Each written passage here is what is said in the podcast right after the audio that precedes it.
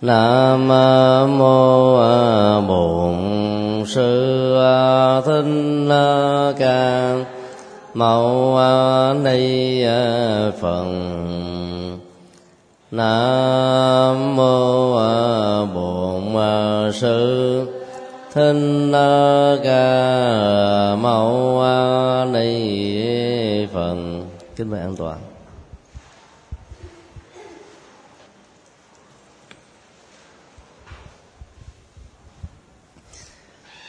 Nam mô Bổn Sư Thích Ca Mâu Ni Phật. Kính thưa toàn thể quý hành giả, hôm nay chúng ta học bài kinh cuối cùng của Kinh Trung Bộ sau trên dưới bốn năm tại giảng đường này. Bài kinh này rất có ý nghĩa đối với đời sống tâm linh của những người xuất gia học Phật. Do đó chúng tôi đã đặt cái tựa đề bài kinh này là tinh hoa đời sống tâm linh.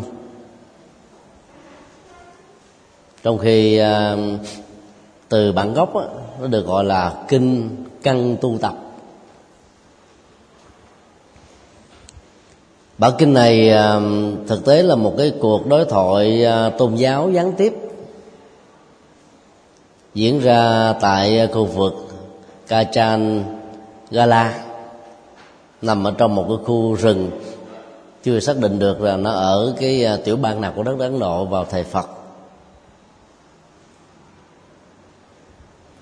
Nhân tình cờ có một vị thanh niên Bà La Môn tên là Uttara, học trò của vị Bà La Môn nổi tiếng Basariya, đến chiêm bái ngài, ngồi xuống một bên.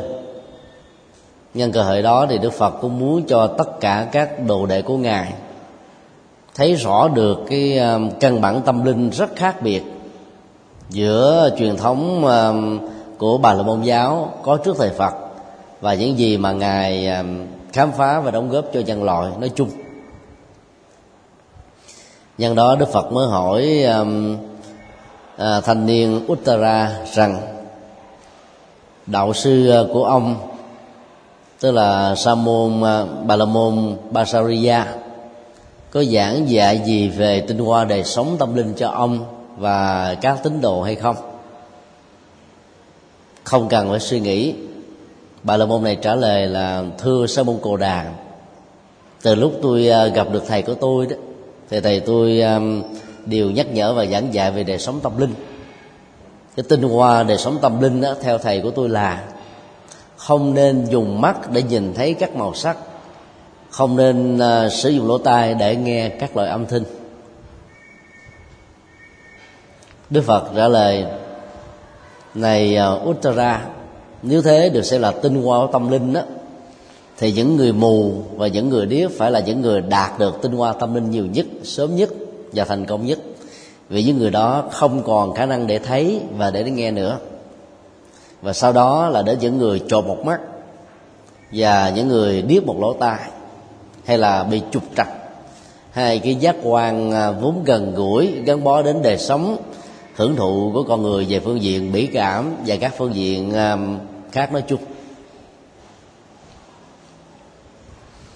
Nghe Đức Phật phân tích ngắn gọn, Bà La Môn Uttara cảm thấy à, à, hổ thẹn, im lặng, thụt vai, cúi mặt, trầm ngâm và lỡ ngớ không biết phải nói thêm cái gì. Và nhân đó Đức Phật mới à, phân tích về tinh hoa tâm linh theo ngài, vốn là một cái gì đó rất là mới so với truyền thống tâm linh có trước đó của Bà La Môn giáo cũng như là của Kỳ Na giáo.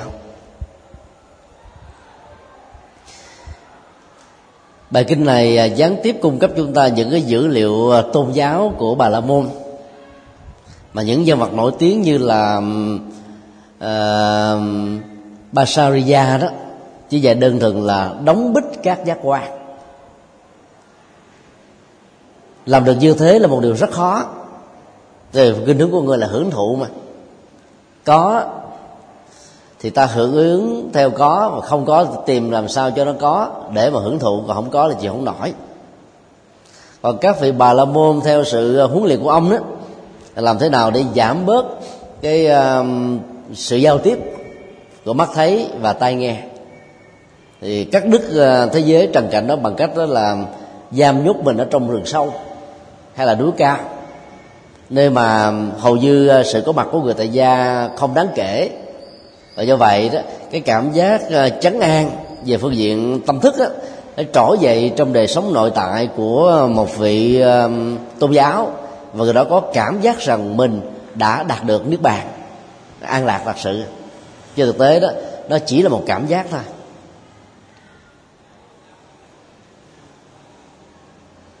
Và đây không phải là một phương pháp, bởi vì cái việc tu của chúng ta không phải suốt cuộc đời đóng bít các giác quan là xong. Mà giả sử có làm xong được việc đó đi nữa thì cũng chẳng có lợi ích gì cho xã hội, cho con người, cho thời đại nói chung. Trong lúc mà rất nhiều người phải đối diện với nỗi khổ niềm đau, đang bị bế tắc không có một lối thoát, mà ta đi, đi tìm quên xã hội, xã, thế giới để hướng tới một cái gì đó quay lưng lại với những cái thực tại mà con người đang tiếp xúc. Từ cái cuộc đối thoại này chúng ta thấy sẽ là một sự sai lầm nghiêm trọng nếu ai đó cho rằng đạo Phật chủ trương yếm thế, đạo Phật chủ trương xa lánh cuộc đời, đạo Phật là tiêu cực, đạo Phật là bi quan. Đức Phật nói rất khôi hài và rất hay: nếu việc bế quan tỏ cản các giác quan mắt thấy tai nghe mà có thể chứng được thánh, được xem là trọng tâm của tâm linh đó, thì người mù và người điếc sẽ là người đạt được sớm nhất. Trên thực tế thì người mù, người điếc không đạt được cái này, vì họ mất đi cái cơ hội tiếp xúc với những giá trị đặc biệt mà cái hiệu ứng của sự tiếp xúc này sẽ giúp cho họ nghe một cách sâu sắc hơn và hành trì một cách có kết quả hơn. Nghe trực tuyến vẫn tốt hơn là nghe gián tiếp, nghe tại một giảng đường vẫn tốt hơn là nghe từ băng, và thấy cái gì đó vẫn tốt hơn nhiều là nghe người ta mô tả lại. Trong nghe không bằng mắt thấy là thế.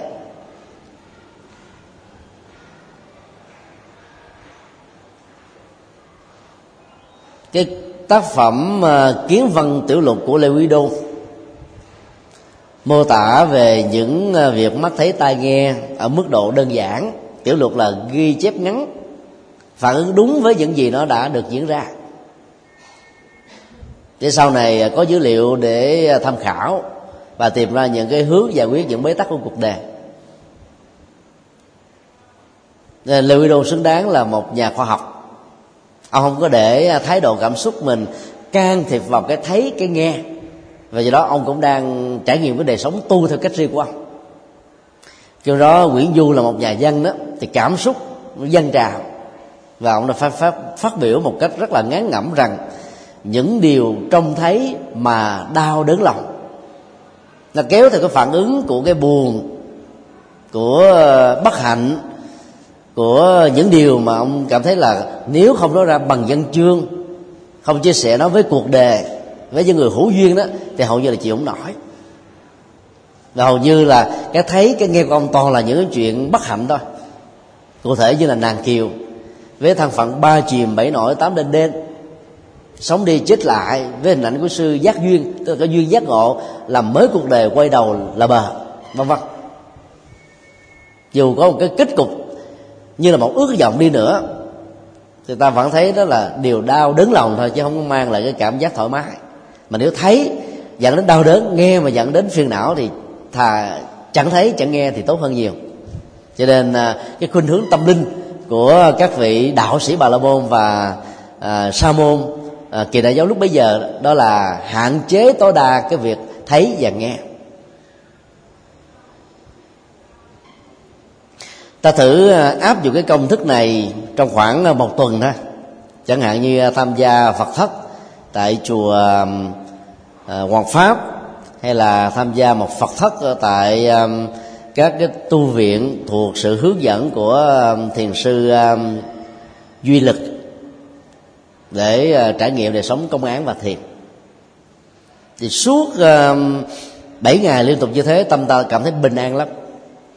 Tại vì những cái gợn sóng của tham sân si, những cái phiền não từ mắt thấy tai nghe đó, nó không làm vãn đục tâm trí của mình, Và ở trong một không gian thuận lợi cho việc tu như thế đó, ta chỉ tiếp xúc với um, giá trị đạo đức, rồi tôn giáo, tâm linh, an vui, hạnh phúc, bình an, Phật, Bồ Tát và những giá trị đặc sắc khác.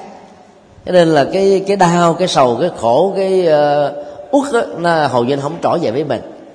Nhưng mà và rồi vấn đề đặt ra là sau khi trở về với đời sống thực tế, chẳng lẽ ta lại tiếp tục quay mặt vào trong vách tường để nhìn thấy các bức tường trong nhà mà không nhìn thấy chồng, vợ, con, cái, anh em và những người thân?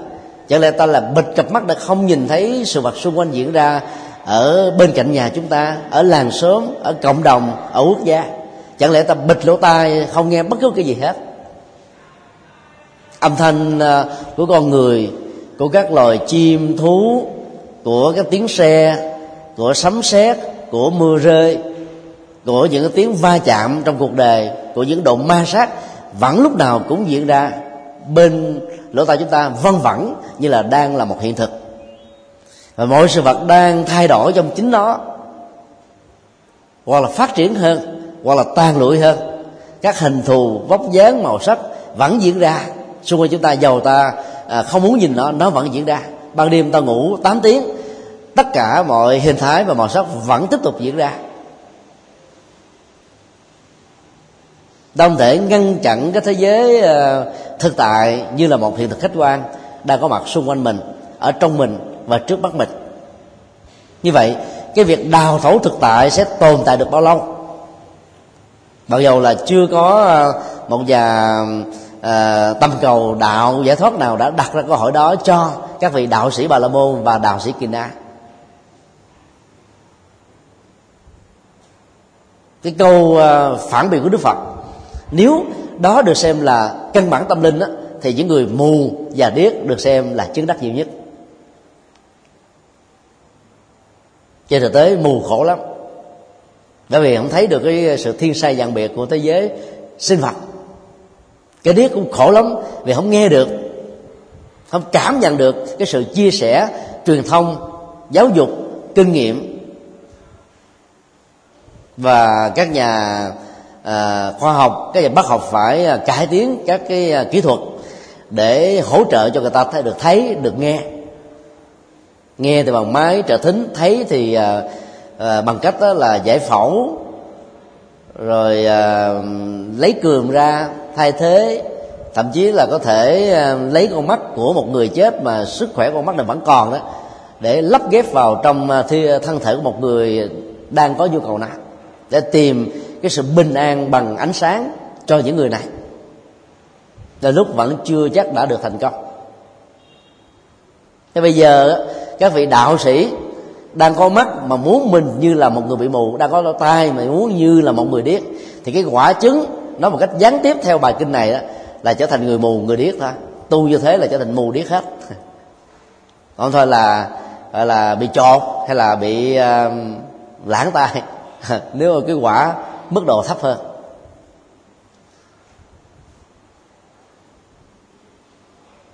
Nói một cách khác là đào thấu khỏi thế giới thực tại không không phải là con đường chân chính. Lục Tổ Huệ Năng trong tác phẩm Pháp Bảo Đàn Kinh đã khẳng định cái chân lý này. Người nào đang ở trong thế giới của khổ đau mà từ bỏ nó bằng cách là không thấy, không nghe, không ngửi, không biết, để tìm con đường giác ngộ giải thoát khỏi nó đó, thì chẳng khác nào đi tìm cầu lông rùa và sừng thỏ. Dĩ nhiên nó chỉ gặp được ở trong sự tưởng tượng đó, chứ không thấy được ở trong thực tế. Lông rùa là một hiện tượng không có thật, sừng thỏ là một khái niệm không có thật. Người ta có thể hình dung, có thể mô tả nó, có thể tưởng tượng ra nó, có thể tạo cho nó những nội hàm và ngoại duyên, nhưng mà trên thực tế nó vẫn là cái phi hiện thực thôi. Mà cái gì là phi hiện thực thì cái đó không có mặt.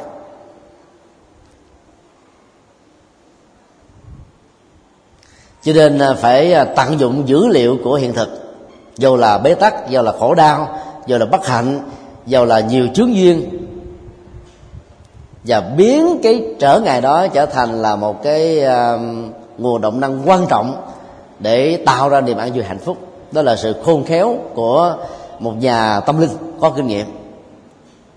Đức Phật đã từng trả cái giá đắt, đó là phải chôn vùi sáu năm ở trên nước khô hạnh, trong một cái hang động mà diện tích của nó khoảng chừng sáu bảy mét vuông thôi. Tới ôm để nhốt các giác quan của mình lại, như là một kẻ từ hành hạ mình ở trong tù đài. Nó chỉ khác nhau tù và tu thôi. Những nhà khổ hạnh á, thì vào hang sâu núi thẳm để tu, còn những người vào trong trại giam á, ngoài tù á, là vì bị trừng phạt bởi những hành vi vi hiến, vi pháp, trái với đạo đức và những quy định ở trong một quốc gia. Khác nhau ở chỗ đó thôi. Chứ còn người tu mà tự trốn tránh như thế cũng giống như là đang ở tù. Nếu không có được cái giá trị an vui hạnh phúc thật sự. Như vậy trước nhất tinh hoa đời sống tâm linh đó, là phải có mặt ở trong thế giới hiện thực. Hiện thực đó giàu là thuận với ý muốn của chúng ta hay là nghịch hoàn toàn với nó, ta phải có bản lĩnh đối diện và chấp nhận nó, sống chung với nó, hòa mình với nó.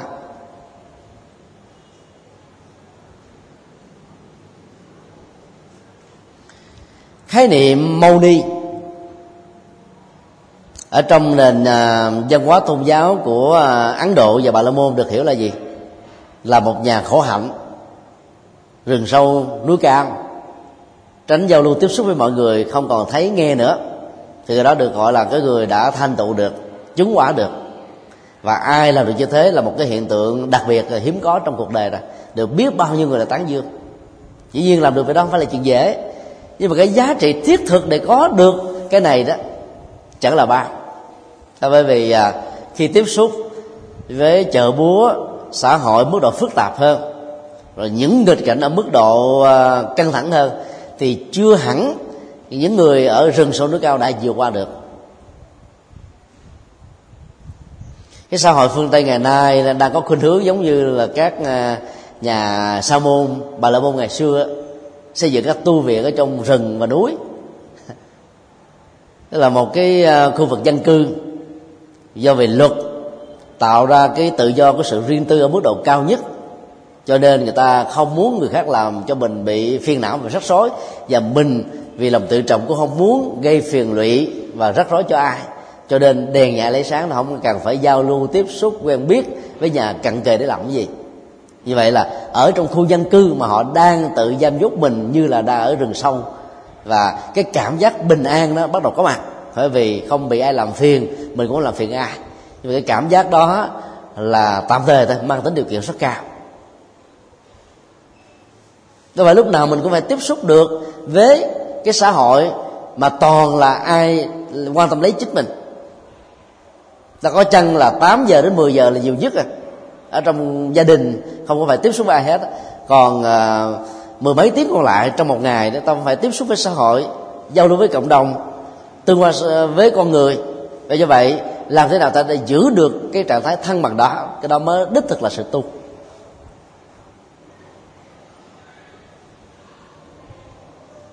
Cho triết lý của Đức Phật đó là phải có mặt trong thực tại để xây dựng thực tại, và xử lý cảm xúc trong những cái thực tại không như ý để vượt qua những khó khăn.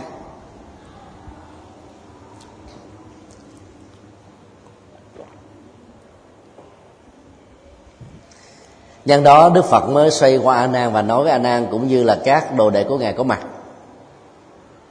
này các đệ tử, thầy sẽ giải thích cho các con nghe về tinh hoa đời sống tâm linh theo những gì mà thầy đã hướng dẫn trong thời gian qua.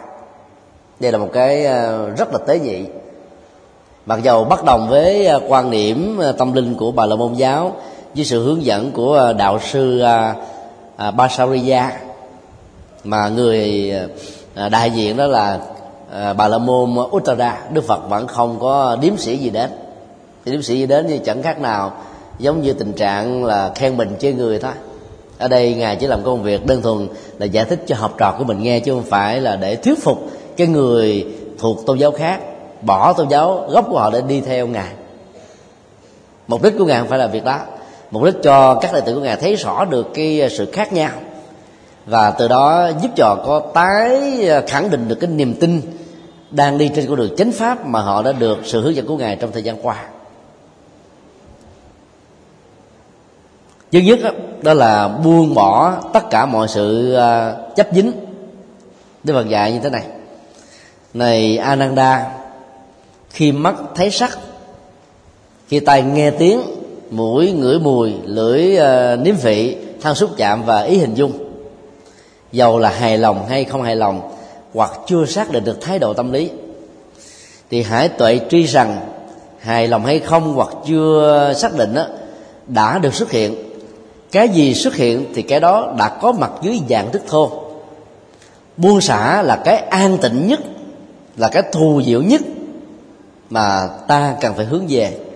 Cái gì xuất hiện đều nên dứt trừ, chỉ giữ lại trạng thái buông xả không chấp nhất với một cái tốc độ quyết định mau chóng, dễ dàng, như là một người có mắt, dầu đã nhắm mắt rồi lại mở ra, hoặc là đang mở mắt rồi thì nhắm lại. Cái động tác đó chỉ là một tích tắc của thời gian thôi.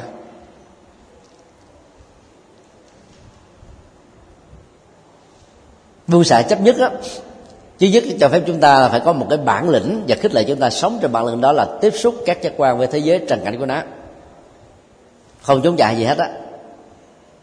Trong sự tiếp xúc này đó, ta cần phải chấp buông xả sự chấp trước. Chấp trước có mặt ở con mắt thì phải buông ở nó, chấp trước có mặt ở lỗ tai thì phải buông ở lỗ tai, nó hiện hữu ở chỗ nào thì buông ở chỗ đó. Và cái duy trì duy nhất cần thiết để chúng ta lưu giữ lại trong sự hành trì đó, đó chính là sự buông xả mọi chấp trước, buông hết mọi thứ, và chỉ giữ lại một cái duy nhất đó là trạng thái buông xả thôi.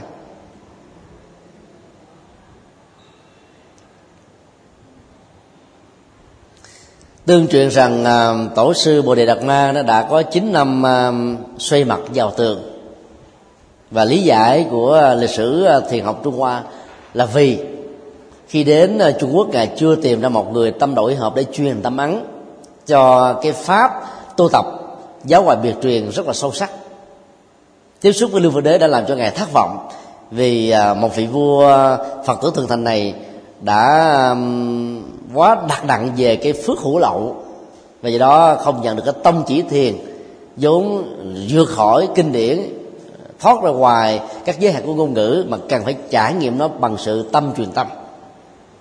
Và sau chín năm diện bách đó thì ngài mới truyền lại à, đạo màu giải thoát cho tổ Huệ Khả vân vân.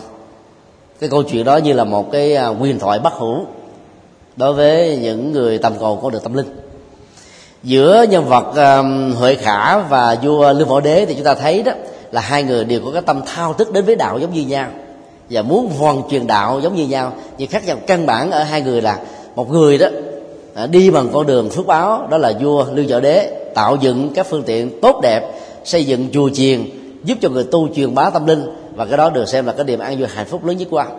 Còn một bên đó là đi con đường xả bỏ thân mạng, không có cảm thấy cái gì quý trọng hơn là tâm linh, cho nên sẵn sàng chặt đứt cánh tay, quỳ dưới tuyết lạnh giá băng để tầm cầu con đường giải thoát. Và người như thế xứng đáng là người kế thừa cái gia tài tâm linh cao quý.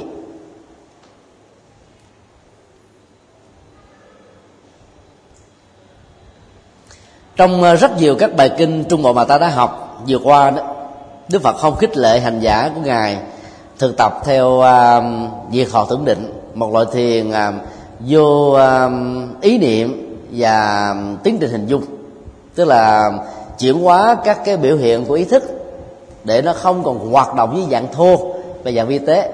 Thì trong thời gian như vậy, cái trạng thái tĩnh tại bên trong đó, sâu lắng nó trỗi dậy, và người ta có cảm giác rằng mình đang sống ở trong niết bàn.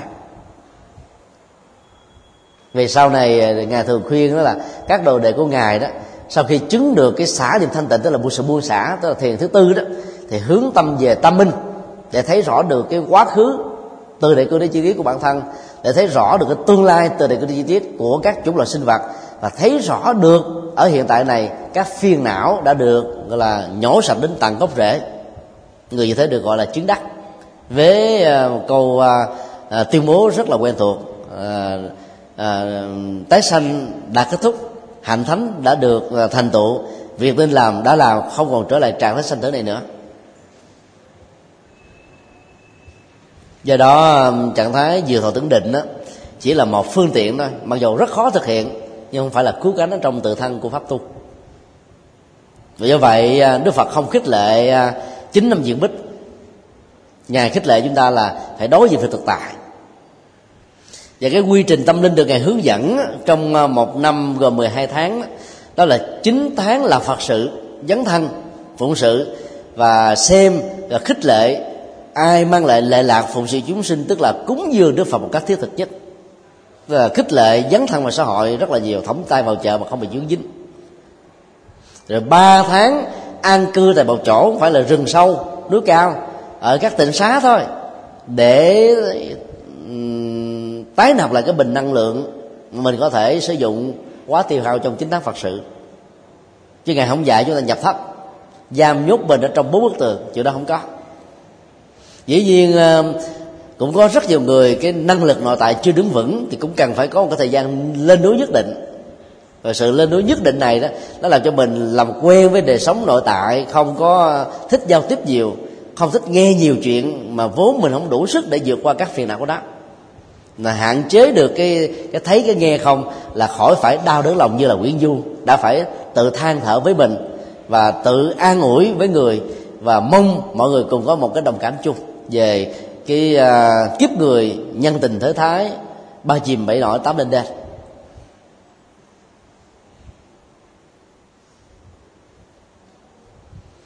Thái độ Đức Phật khi chúng ta buông xả được uh, thể hiện qua một cái động tác uh, giống như là nhắm mắt mà mở, rồi mở nhắm lại, rất là nhanh, không có gì khó khăn hết trơn á.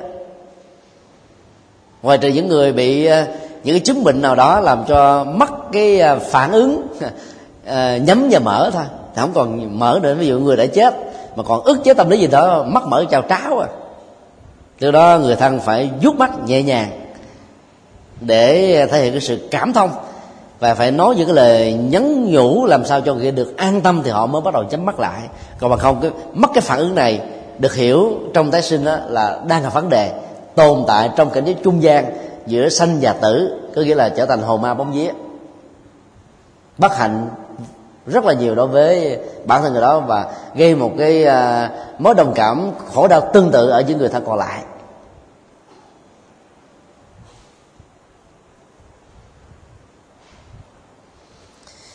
Động tác thứ hai, Đức Phật khích lệ các đệ tử của Ngài quán tưởng. Khi mà lỗ tai nghe các loại âm thanh, hài lòng, không hài lòng hay là trung tính, và phải nghĩ rằng là tôi sẽ buông xả nó, không lưu giữ lại những âm thanh buồn, những âm thanh quá vui sướng.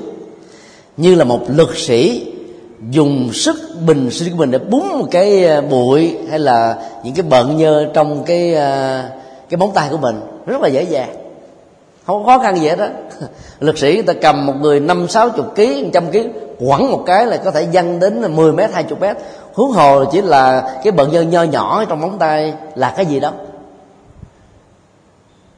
Sự quán tưởng này sẽ à, tăng trưởng cái năng lực kháng thể của sự buông xả ở trong nhận thức và đời sống của chúng ta. Nhiều chị em không có được cái năng lực đó mà lại thích nghe chuyện bà tám, tức là đi đâu cũng thích nghe người ta tâm sự. Mà trong cái thế giới tâm sự toàn là chuyện buồn không à, chuyện lâm ly bi đát thôi mà. Chứ còn chuyện vui đôi lúc mình không nhớ. Chuyện càng buồn, càng xấu, càng dở, chừng nào ta lại nhớ rất là dài, và ta vác tất cả những cái rác rưới khổ đau đó về nhà, rồi mất ngủ, căng thần kinh, chia sẻ đồng cảm mà thiếu phương pháp, đôi lúc bị tai biến luôn. Vì đó trong những tình huống này ta phải buông xả đó.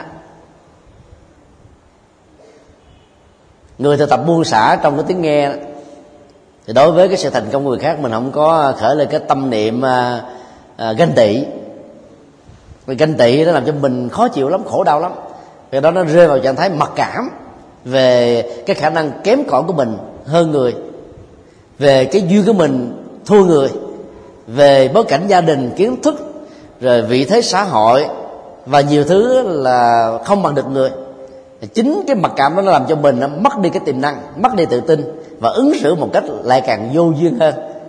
Rồi cái tâm lý ganh tị hơn thua này nó làm cho mình bị nghiệp xấu hơn, và do đó khổ đau bất hạnh sẽ kéo dài hơn. nó kéo từ cái bất hạnh này đến những bất hạnh khác. Cho nên tốt nhất là cứ nghe và không giữ lại, lấy những cái kinh nghiệm tốt để phấn đấu, những kinh nghiệm buồn đừng có chắc chứa trong lòng. Ta thấy cái gì tiêu cực nhiều quá, sau này không khéo nếu không vượt qua được thì ta trở thành là bản sao của cái đó. Ví dụ như đứa con trai nhìn thấy cha ruột của mình hành hạ bằng vũ lực đối với người người mẹ của mình, mà nếu không vượt qua được thì về sau này đó, anh ta sẽ trở thành nạn nhân của chính mình và biến người vợ của mình trong tương lai cũng giống như là người mẹ của mình trong quá khứ vậy. Và một người con gái mà thấy rằng là hạnh phúc của cha mẹ không được đầm ấm á, nhiều quá, cho nên không còn cái niềm tự tin rằng là sẽ có một người nào đó rất tốt trong cuộc đời để xứng đáng làm chồng của cô ta trong tương lai, cho nên dẫn đến tình trạng là lẫn cảm, không còn có tình ý gì với ai nữa hết á. Thì cái thấy đó đau đớn lòng quá làm người ta bị gọi là thui chột cái nhận thức, chai sạn các cảm xúc, bế tắc trong hành động, và do vậy thúc thủ giống như là à, con rùa rút đầu và tứ chi vào trong cái mai của đó và có cảm giác là an tâm. Nhưng mà trên thực tế đó thì những thách đố, những đe dọa vẫn tiếp tục diễn ra xung quanh nó và ngay trong tự thân của chính ta.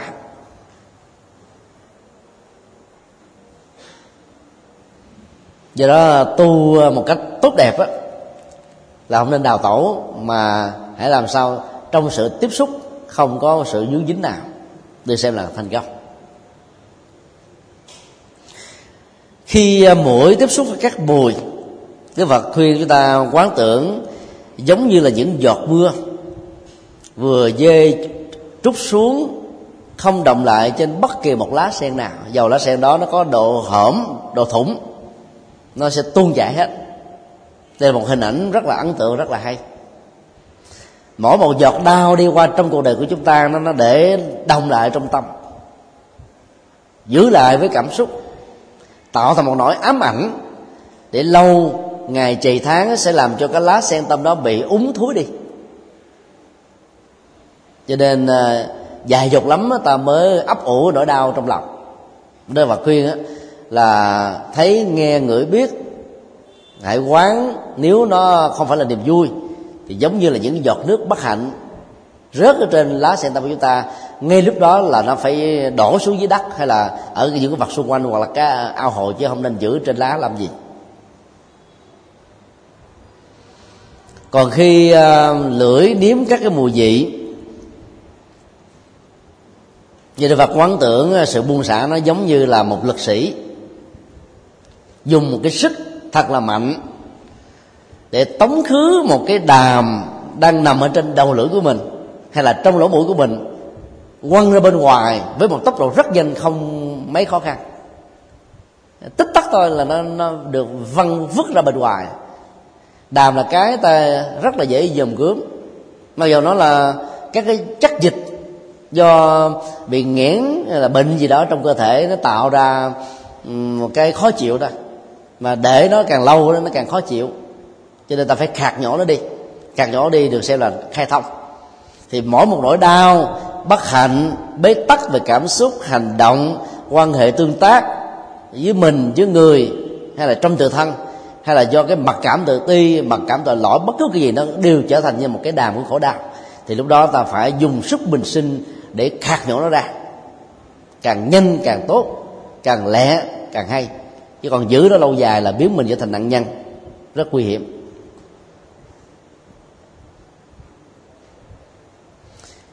Khi khăn xúc chạm với các đối vật của nó thì Ngài dạy chúng ta quán tưởng giống như một người duỗi cái cánh tay ra và co cánh tay lại rất là dễ dàng. Động tác duỗi và co là một cái phản ứng cơ học của cơ thể, không có gì là khó khăn hết á. Nhờ có cái phản ứng ra vào như thế này, các gân cốt được khỏe, thần kinh được mạnh, ta ít bị bệnh tật. Còn cái người mà ít có phản ứng đó đó là giữ tiếp xúc cái gì là dính dính cái đó, giống như là cục hít, hay là giống như dầu hắt, hay giống như là bùn, nó làm cho cái vật tiếp xúc đó bị lún lút sâu ở trong đó, là không nên. Thì cái trạng thái và cái hình ảnh buông xả này rất là ấn tượng, duỗi và co, duỗi co duỗi, nó thay đổi liên tục và không có gì để dính lại hết. Và khi tâm tiếp xúc với các đối tượng của đó, đó thì hãy quán tưởng giống như từng giọt nước đang rơi một cách chậm chạp trên một cái chậu đang được nung đóng từng giọt bốc khói. Hình ảnh này rất là hay, ta không nên giữ là cái gì hết á. Mỗi một giọt nước mà rơi trên cái chậu nóng đỏ nung thì chắc chắn là nó đâu còn giữ lại được, như là nó rơi rớt xuống ở trong một cái ly, dần dà trở thành là đầy ắp nước rồi tràn nước ra bên ngoài. Hay là rơi sót ở trên mặt ao, hồ, sông, biển vân vân, là đầy rớt ở trên một cái tha, một cái chậu được nung đỏ, không còn lưu lại cái gì hết á. Năm hình ảnh được Đức Phật khích lệ quán chiếu để buông xả rất là ấn tượng. Mỗi khi dướng vào cái gì đó bế tắc thì rất mong chúng ta sử dụng năm hình ảnh này để vượt qua.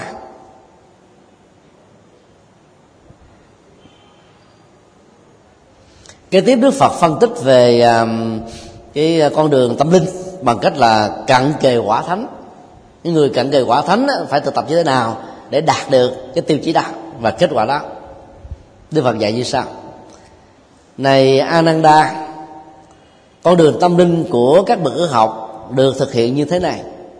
Khi mắt nhìn thấy các màu sắc, tai nghe các loại âm thanh, mũi ngửi các mùi, lưỡi nếm các vị, thân thể xúc chạm, ý thức tưởng tượng, dầu hài lòng hay không hài lòng hoặc thể hiện thái độ trung tính, thì người ấy cần phải khởi lên một tâm lý là nhàm chán và diễn ly. Hoặc nếu lỡ mà dướng dính vào thì phát khởi tâm ý xấu hổ về những cái làm cho mình bị hệ lụy khổ đau. Từ đó ý niệm của sự hoàn tất tu tập không còn dướng dính sẽ được thực hiện một cách trọn vẹn. Thế đây là một cái tiến trình tu có nỗ lực.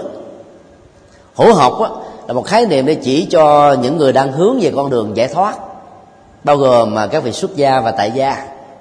Ở mức độ tinh chuyên, đời sống giáo được, thiền định để phát sinh trí tuệ, và do đó vẫy tay chào với những nỗi khổ niềm đau đang dướng, đã dướng hay là sẽ có thể có khả năng bị dướng dính. Bước thứ nhất đó, đó là nhàm chán đó.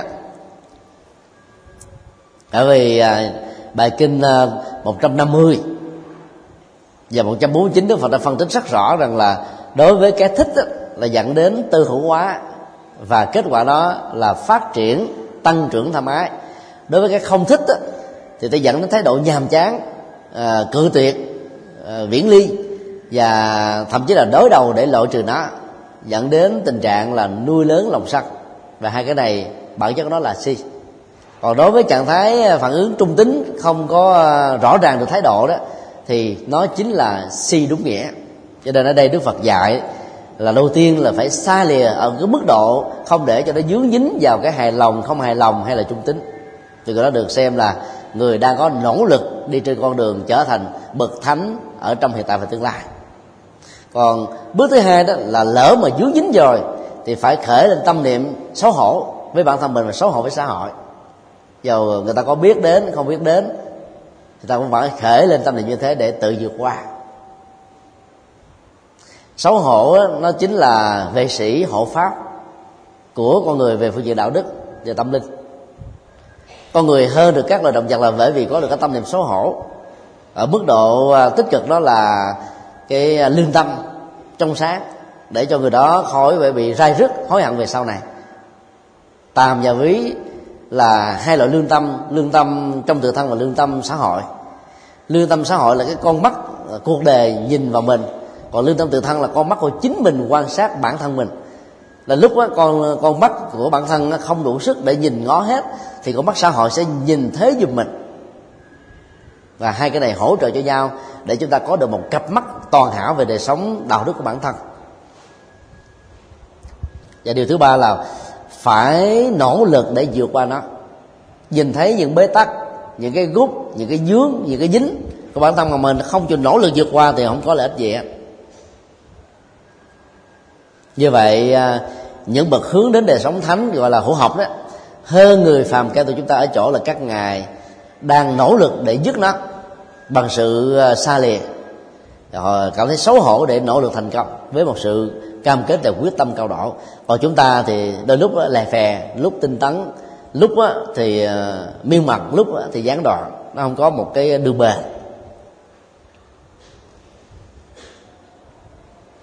Vấn đề kế tiếp Đức Phật dạy, để có được cái tiến trình hữu học á, thì tối thiểu khi các cơ quan tiếp xúc ta phải làm chủ được nó, vế đối tượng trần cảnh.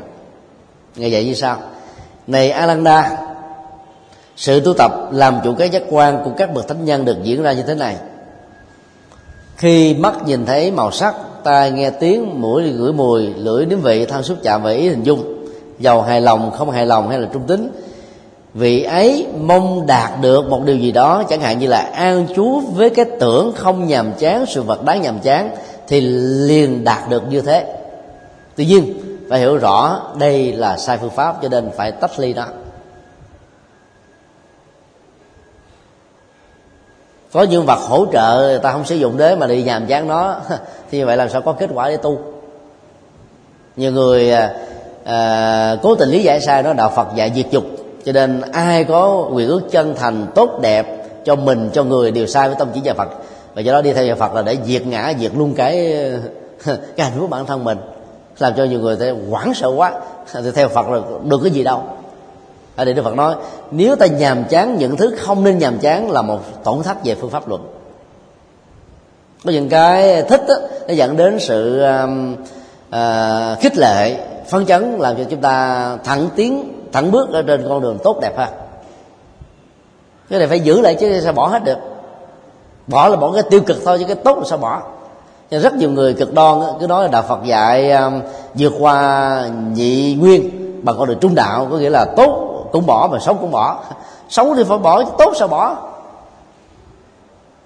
Ta phát huy cái tốt mà không bị dướng dính vào đó thôi, thì ta không rơi vào chủ nghĩa thành quả. Chứ đừng hiểu uh, con đường trung đạo là bỏ đi cái tốt, bỏ cái tốt thì mình là con người gì mà phải. Luật là tuy nhiên cái tốt và trừng phạt cái xấu. Đạo đức học ở mức độ sơ khể là phải phân minh giữa tốt và xấu đây. Trường hợp thứ hai, Đức Phật nói, có một số người mong muốn rằng an trú vào cái tưởng nhàm chán, sự vật đáng nhàm chán thì được an trú vào nó, thì đây là cái tốt rồi. Những cái tiêu cực, cái xấu mình phải diễn ly nó, chứ còn dướng dính nó làm gì. Thì có nhiều người buông không nổi, biết rằng là dính như thế là sai đấy, biết rằng là bám vào cái đó là khổ đấy, nhưng mà lại cứ một mực không chối từ như là một cái biệt nghiệp. Và có người bị tiếc đó, nói là tôi đâu có đáng như thế mà tại sao phải như thế, cho nên cố tình là gỡ gạt. Trong làm ăn nó giống như là một cái ván bài, đã thua rồi đó thì phải biết mạnh dạn mà dừng, chứ còn nghĩ rằng là tôi sẽ gỡ gạt được thì trước sau gì cũng sạch sành xanh. Chơi bài á, chơi chơi chơi, chơi, chơi á, thì thắng thiệt, mà chơi thiệt á, là thua thật. Cho nên là người khôn á, là chơi mà thắng được vài ván là ráng đứng dậy mà đi, nhưng mà làm như thế thì không phải là tay nghiện bài thật sự. Cho nên những người nghiện bài trước sau gì cũng trở thành là à, bác thằng bằng, có điều là thua trước hay thua sau thôi. Cái xác suất hên xui năm mươi phần trăm làm cho người đầu tư nó với cái vốn liếng cao trở thành thành công, còn người chơi nó với vốn liếng thấp là thất bại lớn. Cho nên đừng nên có tâm niệm gỡ gạt. Chơi đề cũng vậy, cá độ cũng thế. Báo công an gần đây đưa những cái sự kiện á, những nhân viên quản lý hàng là quản đốc của một cái chi nhánh rồi bị dướng vào đá banh, cá độ đôi lúc là đến hai mươi ngàn đô, rồi thua độ rồi phải ăn cắp công sự của mình để bán nữa. Sau này bị phát hiện ra ở tù mười năm, hai mươi năm, có người ở tù ruột xương. Cho nên là lỡ thua rồi là phải sáng suốt để dừng, chứ đừng có tiếc liếng. Tiếc liếng như thế là khổ lắm. Cho nên cái nào mà đáng phải yểm ly nhàm chán thì ta phải thực hiện đó một cách nghiêm túc. Tình huống thứ ba, an trú vào những cái tưởng không nhàm chán, với vật đáng được nhàm chán. Cái này là cái nguy hại. Cái đáng được nhàm chán mà mình không chịu nhàm chán đó là nguy hiểm lắm. Cái đó là một cái phương pháp phải vượt qua nó thì mới có thể làm chủ được giác quan. Tình huống thứ tư, an trú vào tưởng nhàm chán sự vật không đáng nhàm chán, là không nhàm chán vật đáng được nhàm chán, hoặc từ bỏ thái độ nhàm chán hay không nhàm chán, an trú vào sự buông xả, nhờ đó đạt được chánh niệm tỉnh giác.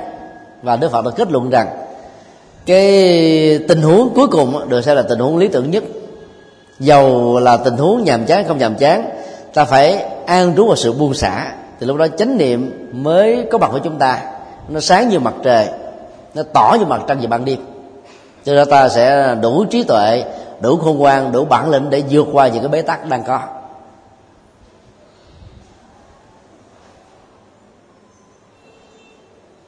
Như vậy nếu buông xả mà không có chánh niệm thì cái buông đó là buông trách nhiệm. Một người đang vi phạm luật pháp, nói giờ tôi buông hết, tôi không có bận tâm mặc cảm về tội lỗi, về Phật dạy tôi thế, như vậy là trốn tránh trách nhiệm. Luật pháp cũng đâu buông tha mình đâu, cái hậu quả là ta phải giải quyết nó thôi, không chống thì trì, ta phải giải quyết nó, phải có trách nhiệm với nó bằng sự khôn ngoan. Ở đây là buông với chánh niệm. Chánh niệm nó sẽ rất rõ là cái tiêu cực của nó ở chỗ nào, tác động nó làm sao, ảnh hưởng, di hưởng vân vân. Nhờ đó mà ta khắc phục được bản thân mình ở hiện tại và không tái diễn nó trong tương lai.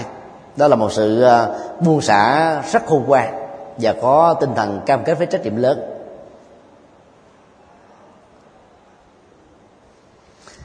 Phương pháp buông xả của Phật giáo không phải dạy người ta rũ bỏ trách nhiệm. Trách nhiệm làm vợ chồng, làm con em, làm người thân, làm công dân, làm người lãnh đạo, làm các vai trò chức trách ở trong xã hội và cộng đồng, mà là buông nỗi khổ niềm đau, buông cái vướng mắc, buông cái bế tắc, buông rắc rối, buông những tình huống tiêu cực, chứ không phải là buông những cái trách nhiệm chân chính. Làm thế nào để tránh được cái đó? Đức Phật xác định trong bài kinh này là chánh niệm, ý thức khôn ngoan về an vui hạnh phúc, ý thức khôn ngoan giải quyết các vấn đề, ý thức khôn ngoan để vượt qua nỗi khổ niềm đau. Chứ còn buông xả thiếu trách nhiệm lại là cái bị vướng dính nhiều hơn. Ai làm được như thế, Đức Phật nói đó là sự tu tập sáu giác quan của bậc thánh.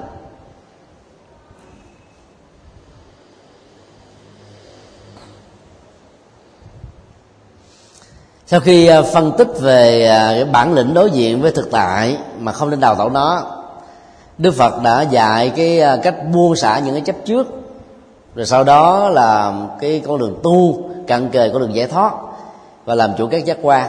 Đức Phật mới kết luận như thế này: những gì cần làm thì bậc đạo sư phải làm với lòng từ bi và trí tuệ để mang lại hạnh phúc cho các đệ tử. Này các đệ tử, những điều như thế thầy đã làm trong suốt cuộc đời của thầy. Này các đệ tử, đây là những gốc cây, đây là những khu rừng thanh vắng, hãy tự tập thiền, chớ có buông lông để khỏi phải lo lắng và nuối tiếc về sau này. Lời dạy cuối cùng của bài kinh gồm có ba phương diện rất là sâu. Thứ nhất đó là các Phật sự mà bậc thánh cần phải làm. Tu không phải là cho mình, mà tu là để cứu giúp xã hội và cộng đồng. Cho nên những gì cần làm thì bậc đạo sư phải làm thôi, không được trốn tránh. Cho nên ai dám nói Đức Phật là người yếm thế đâu. Một đoạn kinh Tăng Chi mô tả rằng là khi đến một cái nơi mới làm đạo, mức độ thành công của việc làm đạo này đã làm cho một số người ganh và ghen tị. Họ đến vu khống Đức Phật trước mặt Ngài rằng Sa Môn Cồ Đàm, tức là khái niệm chỉ cho Ngài, là người chủ trương yếm thế, là người chủ, chủ trương đào tẩu. Đức Phật nói: này các vị hiền hữu Bà La Môn, quả thật Gotama tôi là người chủ trương yếm thế và đào tẩu. Cái yếm thế của tôi đó là chán nản cái tham, cái sân, cái si, cái bất hạnh, và chỉ giữ lại những cái điều hạnh phúc và hướng dẫn người ta đạt được con đường hạnh phúc. Cái đào tẩu của tôi là đào tẩu khỏi những uh, hành động uh, tiêu cực cho mình, cho người ở cái đời này và kiếp sau, và uh, đối diện với những cái hành động mang lại lợi ích mình và người. Đức Phật uh, chơi chữ rất hay, tương kế tụ kế rất là sâu sắc, biến một cái tình huống xấu dẫn đến thành một cái tình huống rất là hay. Chứ không cần phải nói ôi anh là người vu khống tôi, chửi bới tôi, rồi cần phải đối đầu lại, nói nặng lại, rồi chỉ trích người ta lại, thì cái đó dẫn đến đổ vỡ nhiều hơn. Ngài nhân vào sự việc đó để phân tích những cái tích cực mà con người cần phải hướng đến, Tại sao chúng ta phải đi vu khống lẫn nhau để làm cái gì? Đó là những điều mà Đức Phật cần phải làm. Điều thứ hai đó là phải kiểm tra lại là cái phận sự của mình đã được hoàn tất chưa. Ngài đã thấy rất rõ những gì mà cần làm cho đệ tử là Ngài đã làm hết rồi. Có lẽ bài kinh này nói gần uh, cuối cuộc đời của Ngài, và này nó rất là uh, giống với cái đoạn kinh uh, trong kinh Di Giáo đó. Thế bạn nói uh, uh, mấy chục năm có mặt trong cuộc đời đó, những việc cần làm ta đã làm hết, dầu có sống thêm một ngày, một tháng, một năm nào nữa, Như Lai cũng giảng dạy chừng đó mà thôi. Đây là đời sống đạo đức thanh cao, đây là thiền định uh, tối thượng, đây là trí tuệ tiêu phề, đây là con đường giải phóng khổ đau, đây là uh, chân lý giải thoát, cũng chừng đó thôi, không có gì để khác hơn được đấy. Cho nên có kéo dài thêm cũng không có giá trị gì. Mà đến lúc sự ra đi như vậy sẽ gây một cái ức chế tâm lý, làm cho tất cả các đệ tử của Ngài không ỷ lại vào dần hào quang của Ngài để tự nỗ lực bản thân mà đạt được những gì mà Ngài đã đạt.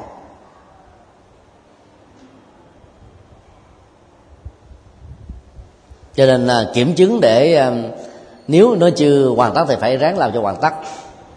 Thứ ba là phải nhắc nhở. Cái nhắc nhở của Ngài là sự thực tập thôi. Những gốc cây, nơi thanh vắng để trải nghiệm đời sống thiền, rũ bỏ những nỗi khổ niềm đau, chuyển hóa nội tâm của mình, nhờ đó ảnh hưởng tích cực đến người khác. Và ai có thực tập chuyển hóa, người đó sẽ khỏi phải đuối tiếc về sau này. Cứ mỗi một tích tắc trôi qua thời gian, mỗi khi chiêm nghiệm lại, xét nét lại bản thân mình, mình cảm thấy là tôi không có gì để tiếc nuối, lương tâm tôi rất trong sáng, những gì tôi cần nỗ lực để đạt thì tôi đã làm và đã đạt ra. Mặc dù làm thế mà vẫn không rơi vào trạng thái thỏa mãn, tự hào, tự cao, tự đại. Nó có một cái chuẩn mực để chúng ta trải nghiệm và đi qua.